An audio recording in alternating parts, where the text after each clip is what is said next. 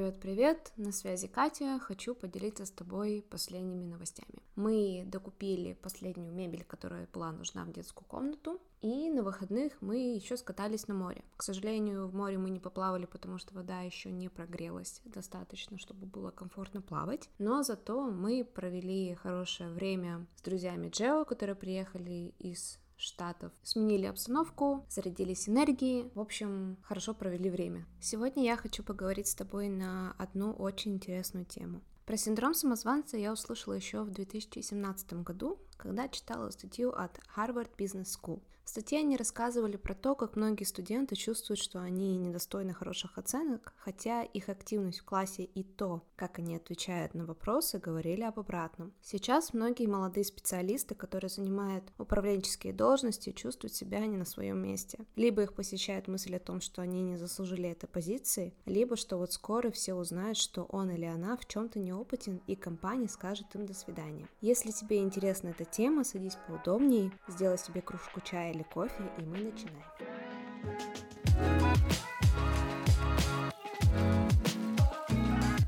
Что такое синдром самозванца? Синдром самозванца – это состояние, когда человек не верит в то, что заслужил собственный успех, считая любые свои достижения случайностью. Такие люди считают, что они оказались в нужное время, в нужном месте, и им удалось ввести других в заблуждение насчет своего профессионального опыта. Синдром самозванца был открыт в 1978 году психологами Полин Роуз Кленс и Сьюзан Аймс. Исследователи обнаружили, что успешные женщины из академической среды среды чаще всего чувствовали себя не на своем месте, и их заслуги казались им результатом везения. Сначала многие предполагали, что этому синдрому подвержены только женщины, однако последующие исследования показали, что феномен встречается также и у мужчин, и не только у специалистов, но и у студентов. Причины возникновения синдрома самозванца. На формирование и развитие синдрома влияет множество факторов, которые можно разделить на две группы – внутренние и внешние. Внутренними факторами считаются особенности личности и характера человека, человека, перфекционизм, высокие внутренние стандарты или чересчур жесткие требования к себе. К внешним можно отнести семейное воспитание. Например, родители ребенка были слишком требовательны к ребенку, то он усваивает установку. Чтобы я нравился людям, я должен постоянно быть на высоте. На данный момент выявлено 5 типов синдрома самозванца. Давай рассмотрим каждый из них и поговорим про то, как ты можешь преодолеть тот или иной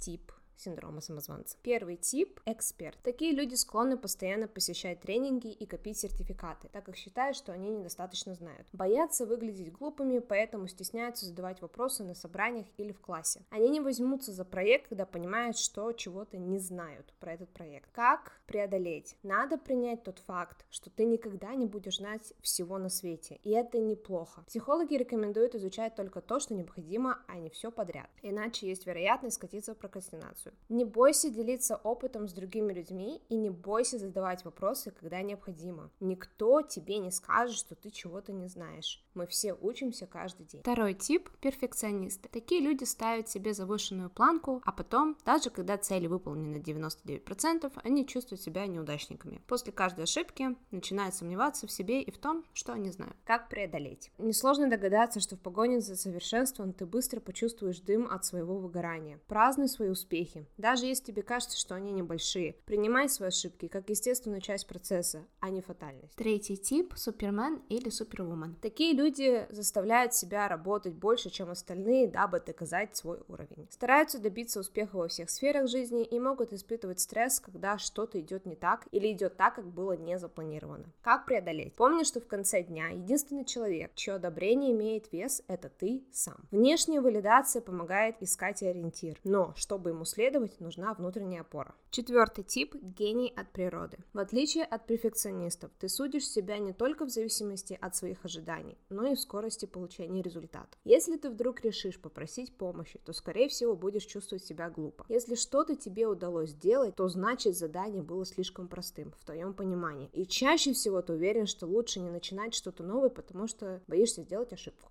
Как преодолеть? Надо понимать, что ты не робот с идеальными алгоритмами, которые созданы получать идеальные результаты. Ты человек, который будет ошибаться, делать неправильный выбор. Чтобы двигаться дальше, развиваться, тебе необходимо учиться и совершать ошибки. Как говорил мой дедушка, ошибки – это то, что помогает нам учиться и лучше себя понимать. Пятый тип – индивидуалист. Такие люди чувствуют, что обязаны все сделать самостоятельно, а просить помощи значит показать миру, что ты слаб и ничего сам сделать не можешь. Так что любое вмешательство со стороны обесценивает, по твоему мнению, твой прогресс. Как преодолеть? Быть самостоятельным – это прекрасно, но иногда такая черта бывает нам во вред. Не стоит отказываться от чужой помощи, чтобы доказать свою ценность. Как правило, то, что мы считаем слабостью, является проявлением внутренней силы, а на такое способен не каждый. На сегодня все. Надеюсь, что выпуск тебе понравился. Не забывай, что ты можешь присылать свои предложения на whatkatyathings или писать напрямую через телеграм-канал «Что думает Катя». Не забывай делиться этим подкастом со своими друзьями, а также ставить оценку там, где ты слушаешь этот подкаст. Хорошей тебе продуктивной недели и до скорой встречи!